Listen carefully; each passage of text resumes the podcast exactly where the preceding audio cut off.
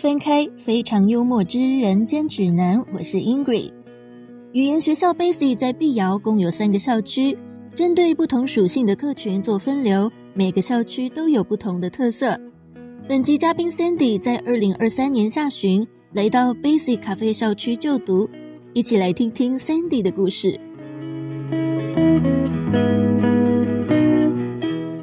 各位听众，大家好，欢迎收听这集节目，我是英贵。我们这一集呢，哎，又邀请到了碧瑶的学员了，太好了。我们今天的嘉宾呢，是来自碧瑶咖啡校区的学员 Sandy。我们先请 Sandy 跟大家打声招呼。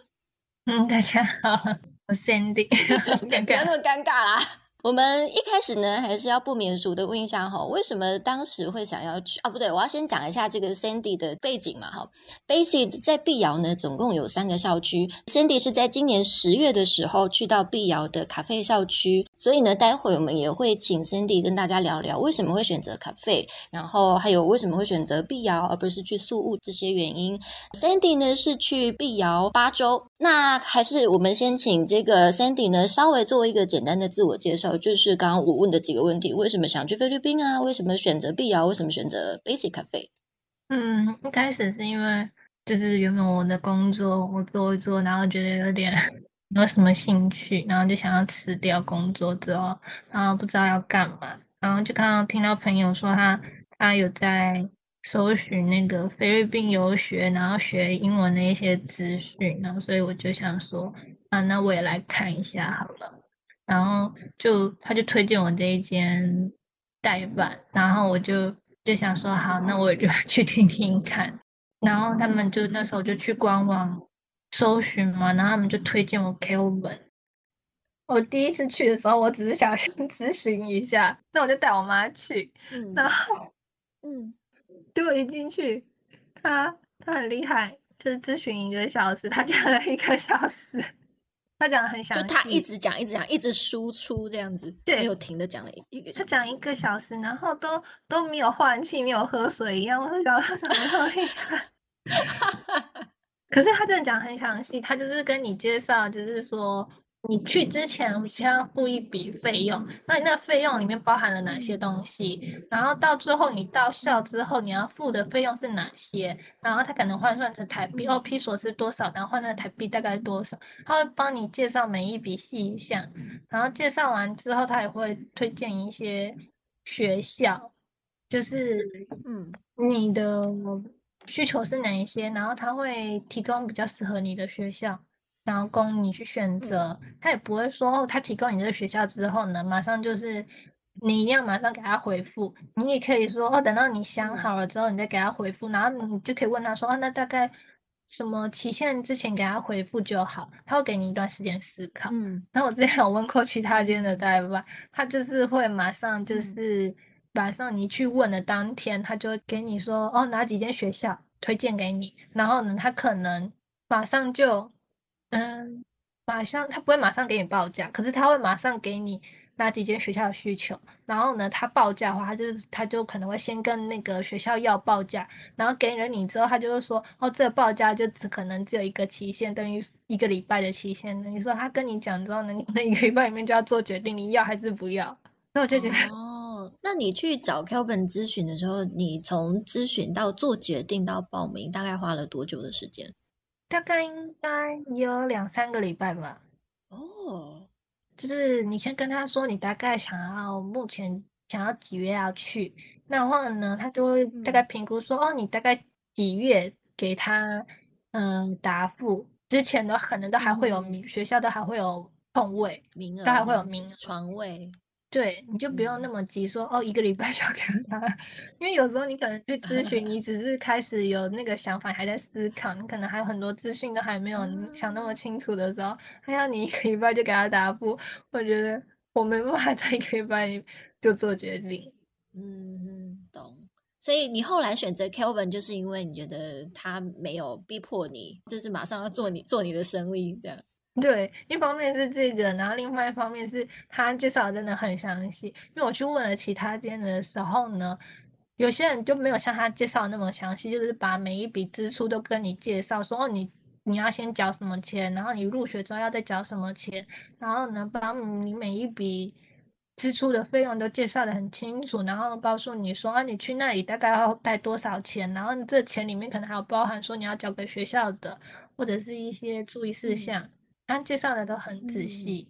因为有一些可能有些代办，他可能没有真的去过那当地，嗯，有有游学的经验，所以 Kelvin 他有，所以就是他可以很清楚的告诉我一些嗯资讯嘛，然后跟我要事前要做哪些准备，然后呢，Kelvin 就推荐说啊，我的想法是哪一些，然后我就说，因为我没有很喜欢水上活动，而且我想要念书，就选的必要。尤其必要的天气也比较凉爽一点，然后最后是因为我也我告诉 Kelvin 说我不太喜欢，就是像斯巴达一样那样比较就整天都在念书，我想要就是上课之完就是下课还可以有自己的时间，所以我就选跟他说我想要办斯巴达的，然后他就推荐我嗯这一间学校跟另外一间，然后呢我最后选这间的原因是因为。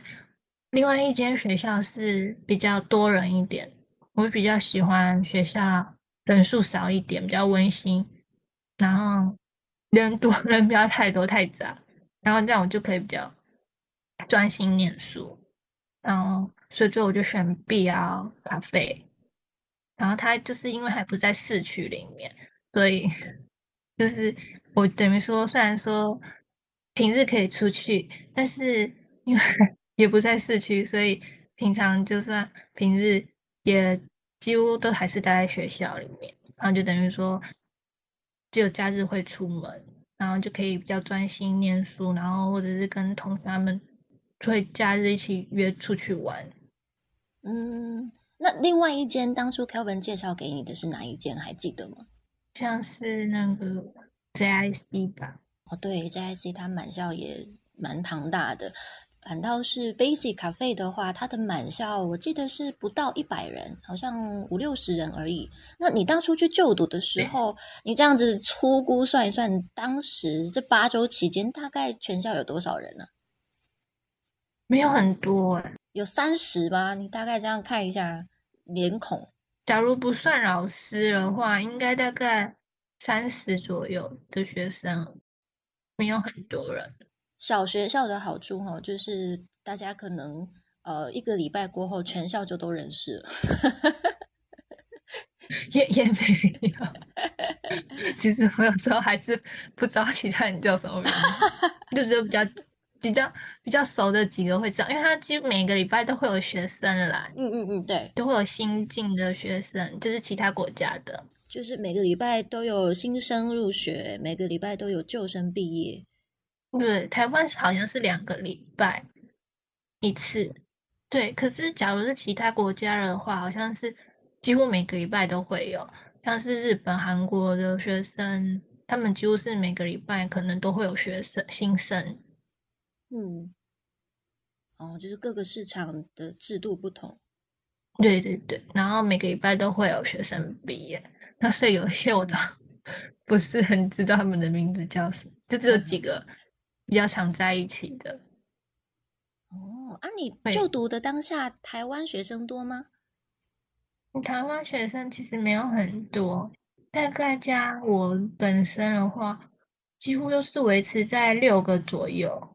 就是可能有有人毕业之后，可能又会再来一个一两一两个毕业之后再来一两个，所以几乎永远都维持大概五六个人，所以。台湾生人数在你当初在挑选学校的时候，有列入你的考量里面吗？有，因为我那时候看他们是说网络上资讯是说，然后台湾人比较少，然后几乎都是日韩的。但可是 但是我真正到学校之后，嗯，我到那里没有韩国学生，几乎都是日本学生，日本学生很多，嗯。应该有十几十几个吧？那还有其其他国籍的吗？嗯，蛮多日本跟阿拉伯学生。哦，阿拉伯那越南有吗？越南也有，可是越南蛮少，泰国的学生也蛮少的。哦，那国籍其实还算多元呢，就是至少也都有加台湾的话，至少有四个。那如果呃，就是还有再加上韩国的话，那还有五个。虽然说比例都不高。对，其实大部分都是日本跟 阿拉伯的学生很多。然后像我自己本身，我住四人房，我的室友都是日本人。嗯，所以，然后而且几乎你只要上团体课的话，或者是在什么方面，几乎都是，嗯，都是会配到日本的学生，因为日本人真的太多了。所以有时候会听到他们可能会吃饭时间，或者是他们私底下在聊天的时候，几乎旁边全部都是在讲日文。哦。好，这个我们待会可以详细聊一下你跟学员、同学们相处的这个状况。你在出发前对菲律宾有什么样的想象呢？还有说，就是你这一趟去，因为大家都会希望你花这一笔钱都会有所回 报嘛。那你在出发前有没有给自己定什么学习目标？嗯，因为我那个时候是想说，就是 对菲律宾不熟，因为我从来没有去过菲律宾，但有去过其他国家，可是。从来没有去过菲律宾，所以嗯，网络上的资讯可能就没有收到非常多。然后或者是那一阵子有那个关于柬埔寨的新闻，然后就会觉得哪有？你是你不是今年十月去的吗？对啊，可是因为我在去之前，哎，我是六月吧，六月开始找，嗯，然后那时候都会有一些柬埔寨的新闻，然后就会觉得柬埔寨都是去年的事情了。是啊，可是会一直延续下去吗？去年的，可是但还是会觉得不知道现在怎么样，还是会害怕。对，然后那时候就会觉得有点恐惧。然后就到那里之后，其实还好，没有想象中可怕，就是还蛮正常，跟台湾差不多吧。就是可能觉得任何国家都会有危险的地方，可能自己要注意一点。对啊，一个地方一定都是有好人有坏人。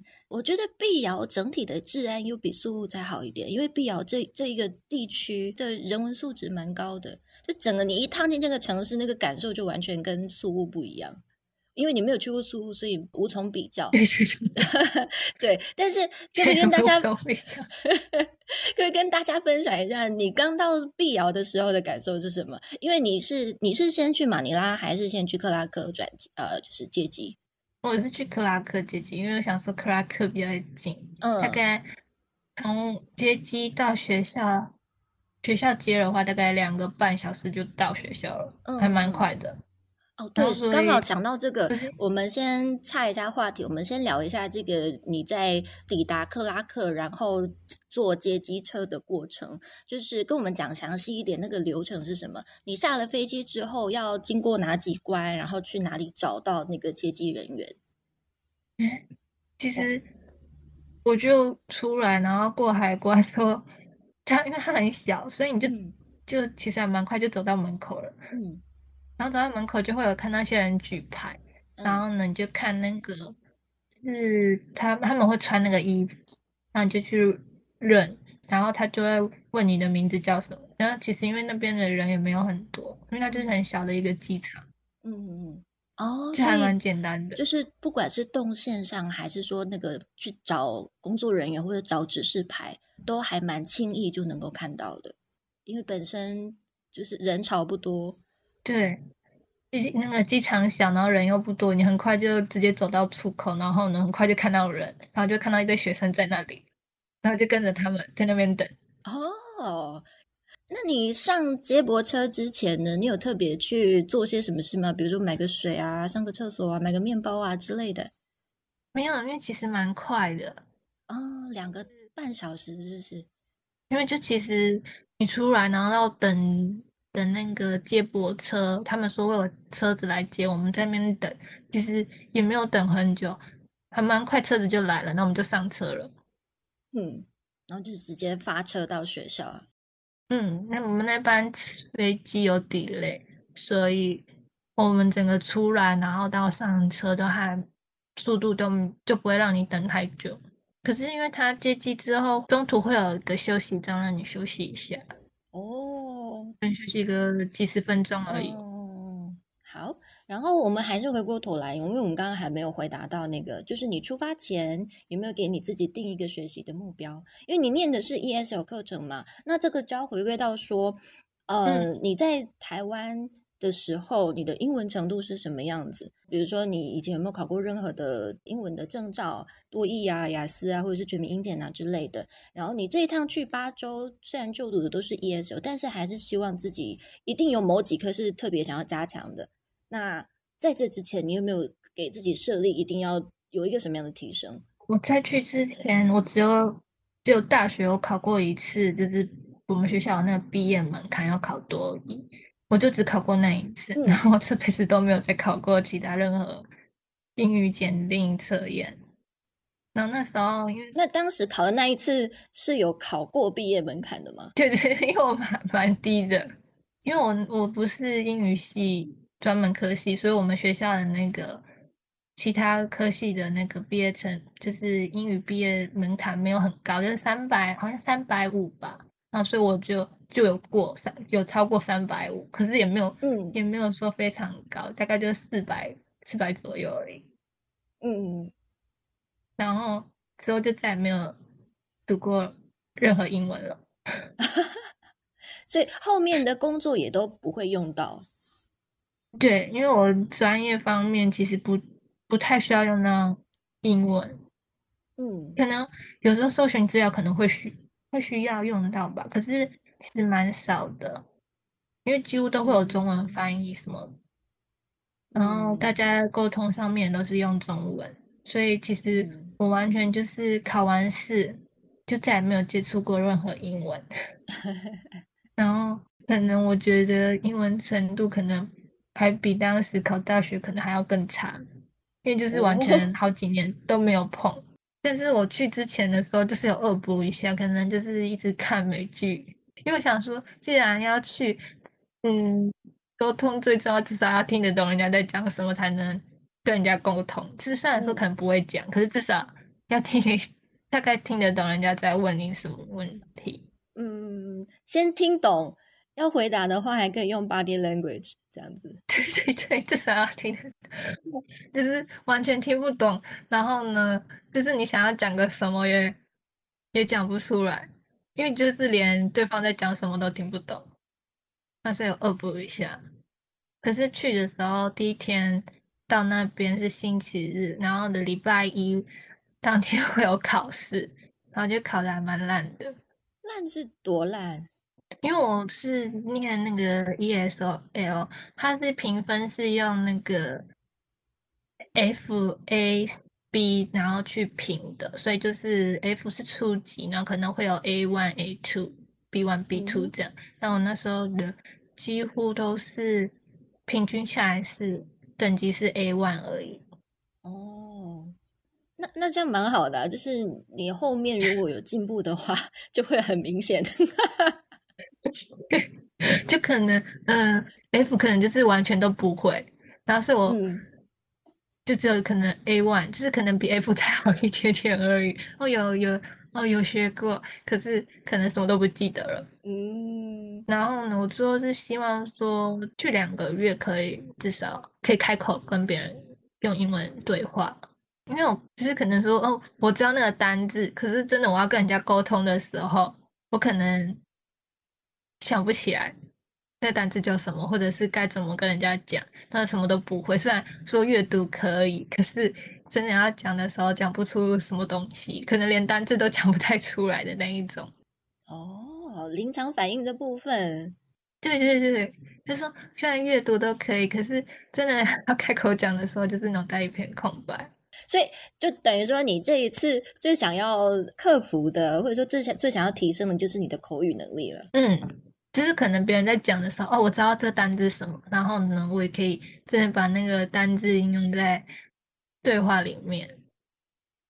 因为台湾的教育方式都是可能念书都是用看的，看的阅读的居多，所以大部分阅读不太会有问题。可是真的要听跟说的时候，就是另外一个问题了。然后所以我就想说，至少去去完两个月，至少要可以跟别人。正常沟通，然后虽然说不到现在没有说到非常厉害，可是至少敢讲，嗯，或者是说至少人家在讲的时候，我大概可以知道他在讲什么，然后我可能可以用用比较简单的词汇去表达我的想法。嗯。可能虽然说文法可能是错的，嗯，但文法这件事情倒是无所谓啊，因为像我们讲讲中文的时候，也没有在 care 文法，所以其实英文的口语大家也不会这么严格的去，只其实只要听得懂就好了。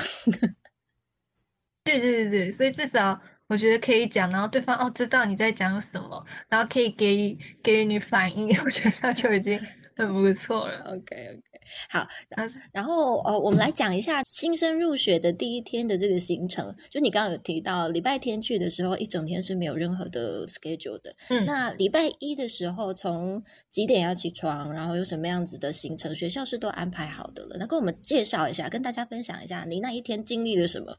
那一天，嗯，就是整个因为全移到那个环境是全程英文，然后所以嗯就变成说，他可能会先跟你说你要考试，然后你就跟着大家一起考，然后就会觉得都听不懂，然后呢就要一边考。然后他因为这些学校，他跟我听到其他学校不太一样的地方是，basic 会分五个阶段，就是他会分听说读写跟跟那个文法，他会考五个科目。嗯考完之后呢，他会依照你这五个科目的成成绩个别分派那个课本，所以呢，你每一个程度的课本是不太一样的，就不是嗯。像说有一些学校是整合，可能哦你平均是多少，他就给你同一个程度的课本，它是会分阶段的，就是你可能口说或者是哪一方面的程度比较好，他就给你比较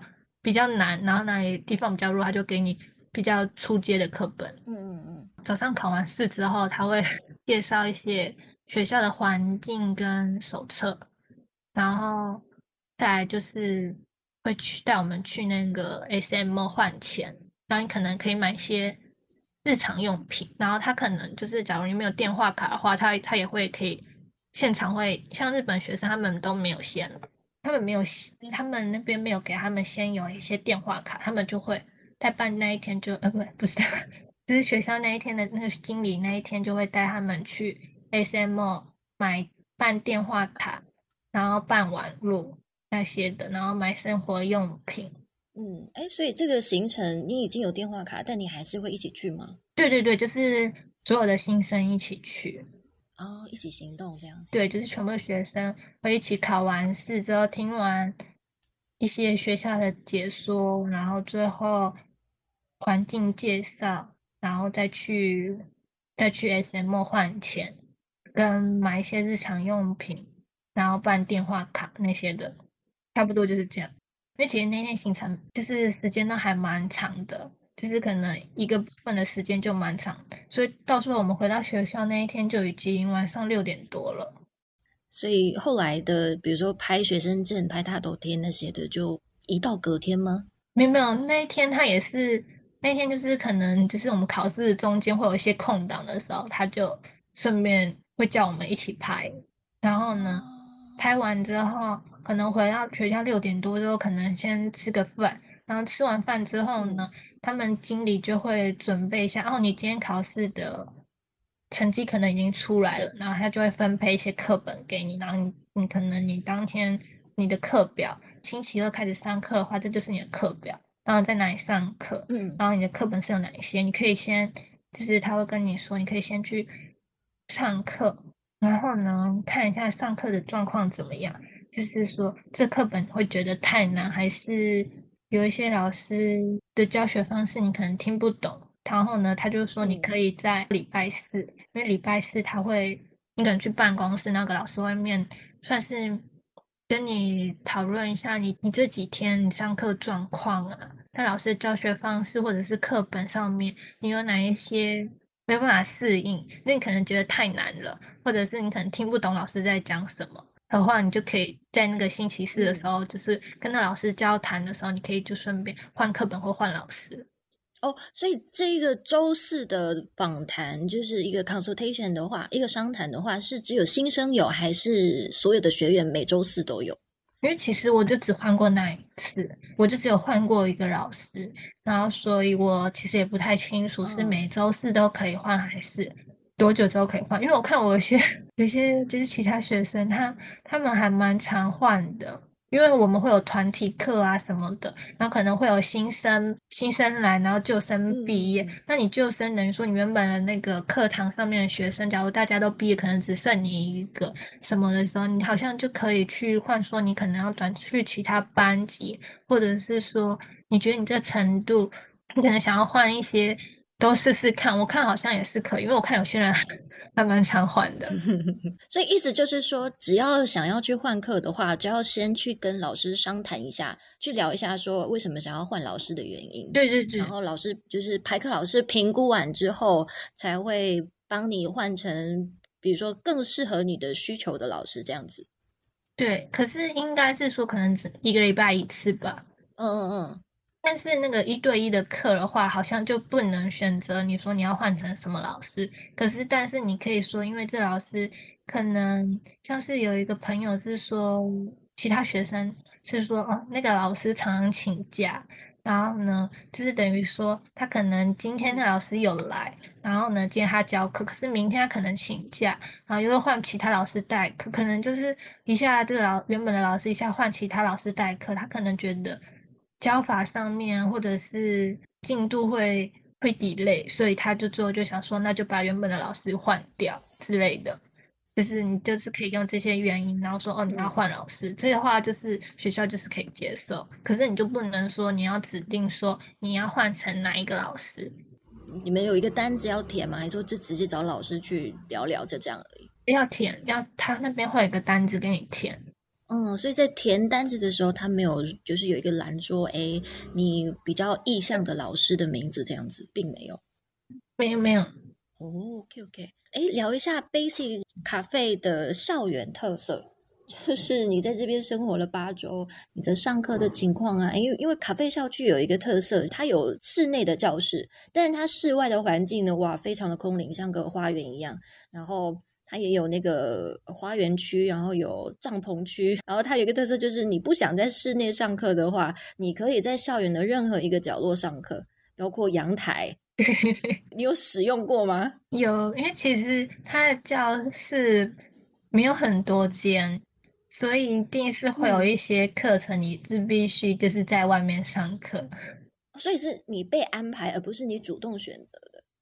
也可以说，就是等于说，我大我有六堂课，然后呢，有五堂课都是在室内，但有一堂课就是会被安排在室外。然后我是自己有在多选，所以我一天课有七堂。那那个室外的话，是一对一还是团体课？一对一。变说那个老师他没有他自己 专属的教室是吗？对，因为其实好像有些老师，他们他们教室好有些是共用的。哦，嗯，OK。那你们最常在哪一个角落上课啊？我最常在室内，因为不是不是，我是说在那个我没有教室的那个老师的课的时候，你们啊，那是有点像是在阳台。但其实每天上课，你也可以跟老师说啊，你今天想要在室外还是在室内，老师也可以因。也可以说随时你可以换，你就可以跟老师说，我今天想要在外面上课，也可以换到外面，或者是你可以跟老师说，老师我今天想要在室内上课，因为有时候天气蛮冷的，然后外面风很大。哦，室内的话可以请老师去瞧一个一对一的教室，或者说也可以在那个用用餐区那边，对不对？它也算是在室内。对对对。那可是如果有好几组的学生都是在用餐区，那会互相影响到吗？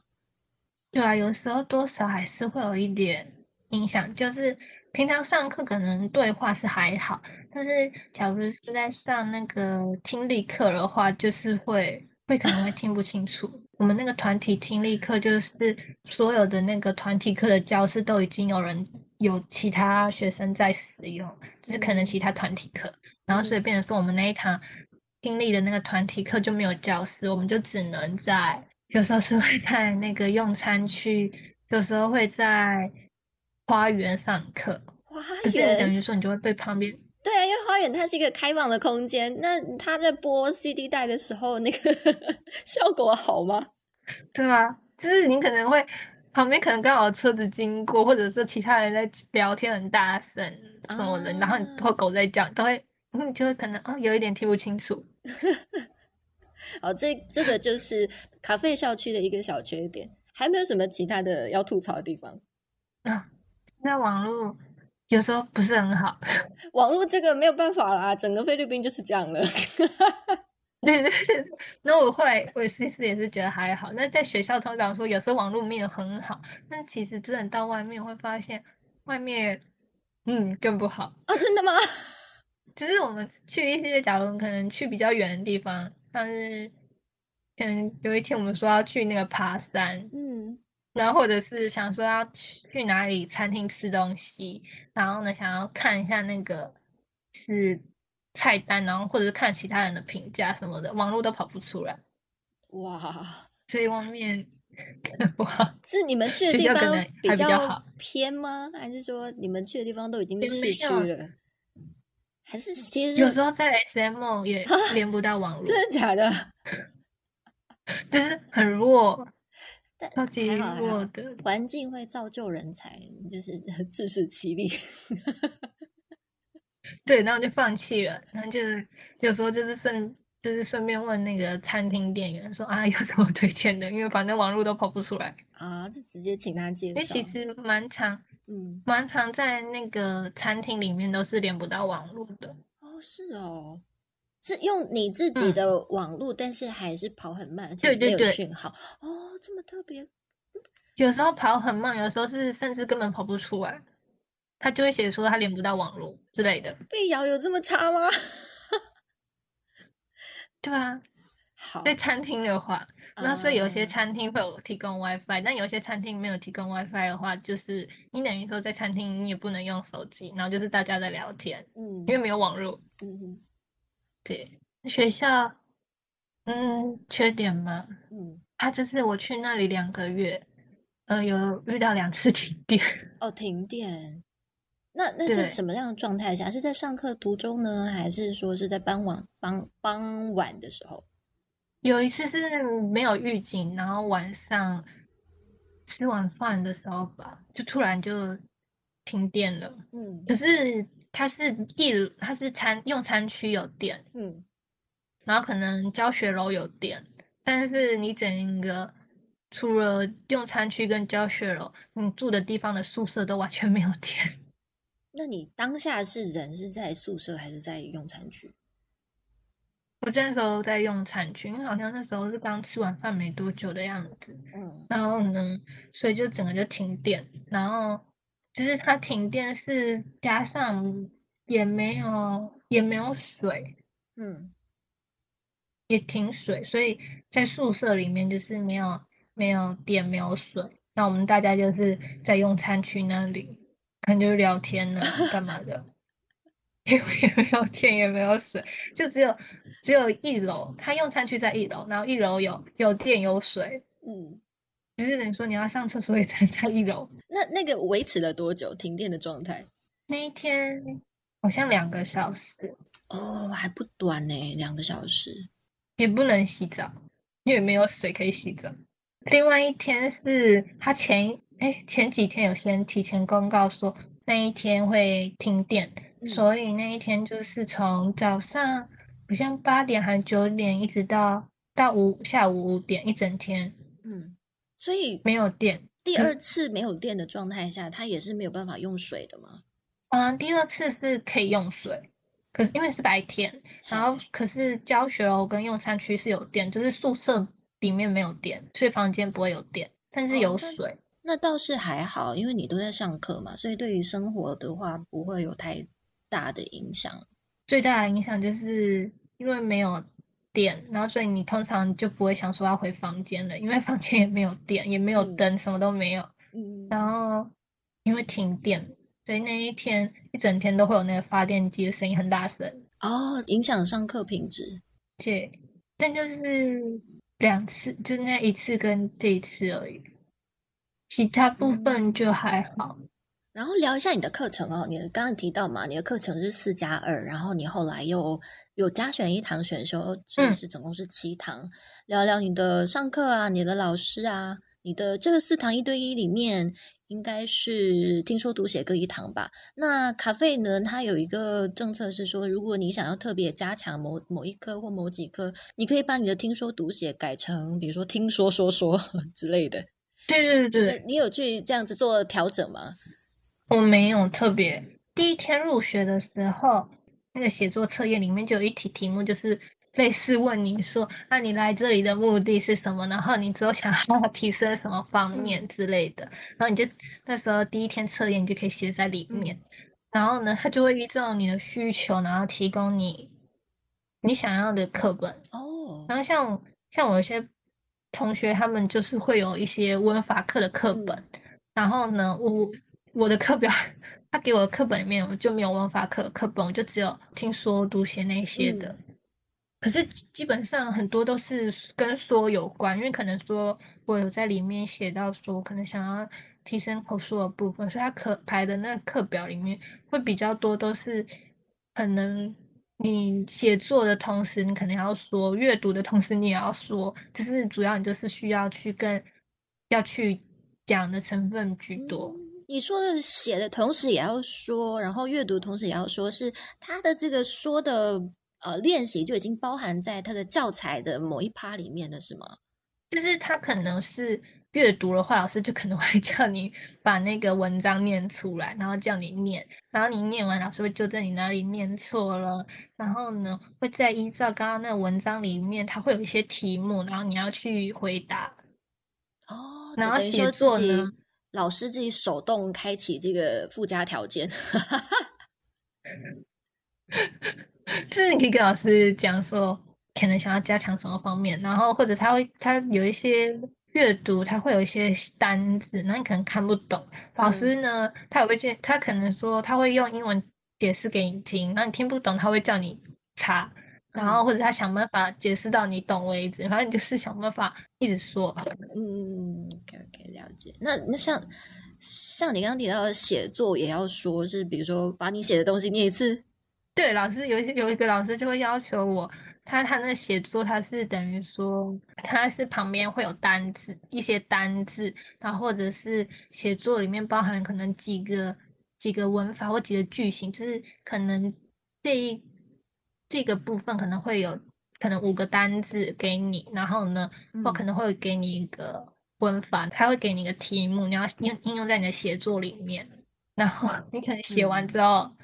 我的老师就会要求我想办法把它背起来，然后呢讲一遍之类的。哦，你就是说把你写的内容默背出来，是不是？对，就是就像讲话一样，像演讲，把自己刚刚写的内容用嘴巴讲出来一遍。哇，这样还不错，因为就代表说你有几个单字是你不熟的，但就是用这种方式把你强制性的把它记在心里了。对，所以就变成说，他的课表就虽然说给你说写作。或者是一些东西，但是他会想办法让你说，对，就是一直说。我觉得就不用特地说一定要在全部都换成口说，可因为其实你每天几乎都一定会在一定会讲，因为有时候上课的时候，老师不见得会一直都上课本的，有时候你可能上课上到一半的时候，就可能会开始聊天什么的，聊一些生活化的东西，然后呢，你也是想办法跟老师用英文沟通。我本来就有口说课，可是我觉得不用特别过度，一定要全部都换成口说。对，听下来这就是一对一的好处啦，就是你想要怎么上课，跟老师讨论好就好，并且呢，我这样听下来觉得卡费它的制度还不错的是，你一开始在入学考试的时候填的想要跟老师上课的需求，哎，后面老师都真的有去把它达成，所以他们在这一块的执行率是高的。对。我有些认识的学同学，他们是想要文法比较弱，他想要增加文法的那个，嗯，他们就会给他们真的一法一本文法课本，但我就没有。然后他们就是每天都在上一些文法，可能像词性啊那些的，但我都没有那些课本。然后呢，就变成说我额外那时候又再去选修了那个夜间课，它有一些文法课，所以我就变成说我额外才去修。我没有的那个课程。哦哦，所以晚上的那个选修课就是来上文法这样。对，他有那时候我去的时候，他有两个选择给你，一个是文法，一个是口说。然后呢，它就是有三个时段，就等于说文法跟口说都有各三个时段。这时段你可能你想要选择文法，你就去上文法；不然就是另外一个时段，你可能想说你要去上口说的话，就去上口说。可是就是变成说，你选的那一个课，你就是等于每一到他他夜间课是一到四，等于说你夜间课一到四那个时段都要去上，然后你最多好像只选两个吧？对，哦哦，OK，所以就三选二。三个时段嘛，不不不，我说错了，三个时段，但是有两个课可以选。对，可是后来我要毕业的那个礼拜的时候，我有看到他们有新开一个智慧量的智慧那一种，然后加口说，嗯嗯，就变成说有三个课程，你可以选两个的样子，然后就是还有分不同的时段。这个课它应该都是团体课吧？嗯，可是你可以说你要自己怎么搭配，因为我看到有些学生是变成说。他想要增加口说，我就有看到他们就是连上两堂口说课，就是晚上的连上两堂口说课。哦，反正你的上限就是选两堂嘛，这样子把你自己的时间填满，这样。嗯，但是其实一整天上了六堂课，就还蛮累的。这样就累。那平常那种一天八堂的怎么办？斯巴达校区的怎么办？对 啊。啊，对你有提到说你的朋友是去斯巴达校区，所以你跟他是差不多时间一起去碧瑶的吗？还是说你们是一前一后？我们是同一个时间去，可是我们是各自去啊，就是各自去不同的校区。那他是念多久啊？他原本是跟我一样说要念两个月，念八周，可是他最后又想要，他觉得 他不够，所以他还想要再多延四周，所以他现在还在那里哦。那你们在就读期间有分享说生活跟上课的状况吗？因为斯巴达跟卡费两个校区的作息是截然不同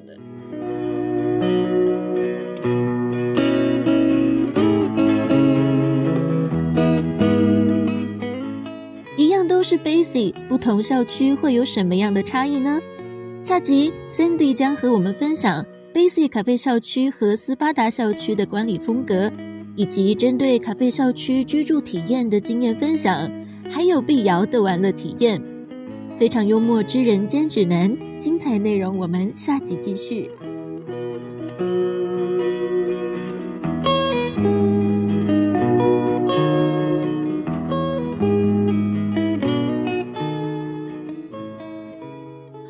们不是有说要安利一下 Kelvin 吗？你有打算怎么安利 Kelvin 吗？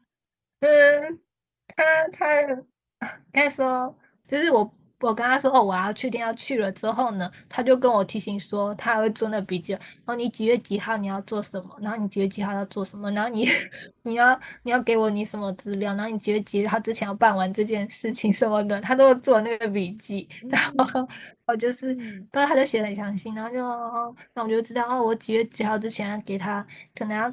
办完签证啊，或者是要订机票要干嘛？我提前几月几号要做完哪些事情？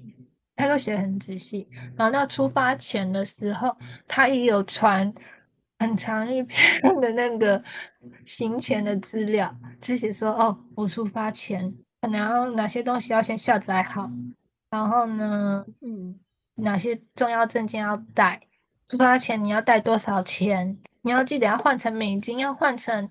多少面额的？然后呢，他就是写了很多，然后当地还有哪些事情你要注意的？像是你那，嗯，外面有一些扒手啊什么的，就是说你就是不要穿金戴银这样。反正他就写了很多注意事项，写的很长。然后呢，就觉得哇，天哪，选对人了。对。那你到当地之后呢？Kevin 还有在持续的呃关心你吗？偶尔有，他有传个讯息到我当，然后他说跟我怎么样之类的。然后我要回来之前，他就有跟我说一些啊，台湾天气变很冷什么的，就是提醒我回来之前你要记得要提醒一下那个温差。哦，因为你回来的时候已经十一月底了嘛，哦。十二月初，可是刚好我回来那天还好，回来那几天还有出太阳，反而是我要快回来前的前一个礼拜寒流的样子，台湾有寒流，所以我刚好你刚好躲过那段时所以我间。刚好说。